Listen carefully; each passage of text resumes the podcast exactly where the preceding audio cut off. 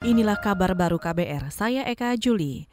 Saudara, sebagian besar anggota Komisi Kesehatan DPR menolak wacana kenaikan iuran BPJS Kesehatan untuk kelas 3 mandiri.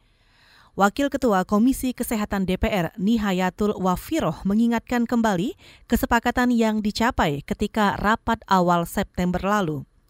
Saat itu, baik pemerintah dan DPR sepakat iuran kelas 3 mandiri tidak boleh dinaikkan. Politikus PKB ini bahkan mengancam tidak akan menggelar rapat dengan BPJS Kesehatan jika kesepakatan itu dilanggar. Di situ jelas-jelas tertulis bahwa kelas 3 tidak dinaikkan, tapi ternyata tetap dinaikkan. Lalu harga diri kita ini apa? Lalu kenapa kita masih mau rapat? Saya mengusulkan kalau ini tetap dilanjutkan, tetap dinaikkan, kita tidak usah rapat lagi dengan BPJS. Itu tadi Wakil Ketua Komisi Kesehatan DPR Nihayatul Wafiroh. Sementara itu, anggota Komisi Kesehatan DPR, Saleh Daulay, menagih upaya perbaikan data peserta BPJS Kesehatan. Menurutnya, kekacauan data ini menjadi salah satu biang masalah defisit. Politikus PAN mengutip data Badan Pengawasan Keuangan dan Pembangunan yang menemukan sebanyak 27 juta lebih data ganda kepesertaan BPJS Kesehatan. Saudara Pengadilan Negeri Jakarta Selatan hari ini menggelar sidang pra peradilan kasus makar aktivis Papua.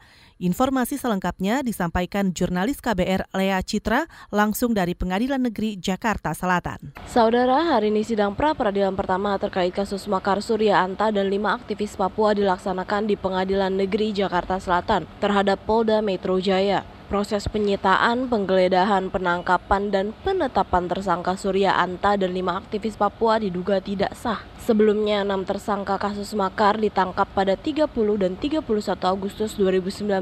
Surya Anta dan lima aktivis Papua dikenakan pasal makar oleh kepolisian karena mengibarkan bendera kejora pada demonstrasi di depan istana 28 Agustus 2019. Kuasa hukum enam tersangka makar Michael Himan menganggap penggunaan pasal makar cacat sebab demonstrasi tersebut hanya berorasi dan memprotes kasus rasisme di Surabaya. Bahkan selama ditahan Surya Antas sulit mendapatkan pengobatan. Namun juru bicara Polri Asep Adisa Putra mengklaim penyakit yang diderita Surya tidak parah dan bisa ditangani kedokteran dan kesehatan Polda Metro Jaya. Langsung dari Pengadilan Negeri Jakarta Selatan, Lea Citra melaporkan.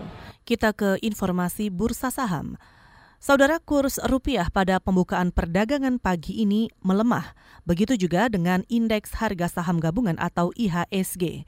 Informasi selengkapnya disampaikan jurnalis KBR Valda Kustarini langsung dari Bursa Efek Indonesia Jakarta. Saudara saat ini di Bursa Efek Indonesia nilai tukar rupiah terhadap dolar Amerika Serikat loyo pada awal pekan pembukaan perdagangan pasar spot pagi ini. Nilai tukar rupiah di pasar spot dibuka dengan pelemahan 16 poin atau 0,11 persen ke level 14.030 per dolar Amerika Serikat. Padahal jika dibandingkan penutupan perdagangan Jumat lalu, rupiah berhasil ditutup di level 14.014 rupiah per dolar Amerika Serikat atau 0,12 persen atau 16 poin. Sementara itu masih berdasarkan pantauan KBR, indeks harga saham gabungan atau IHSG pagi ini dibuka ikut turun 0,11 persen atau 6,548 poin ke level 6.171,43 3,38 di awal perdagangan ini. Meski pergerakannya fluktuatif pada Jumat lalu, namun IHSG berhasil ditutup menguat 13,36 poin atau 0,20 persen ke posisi 6.177,98.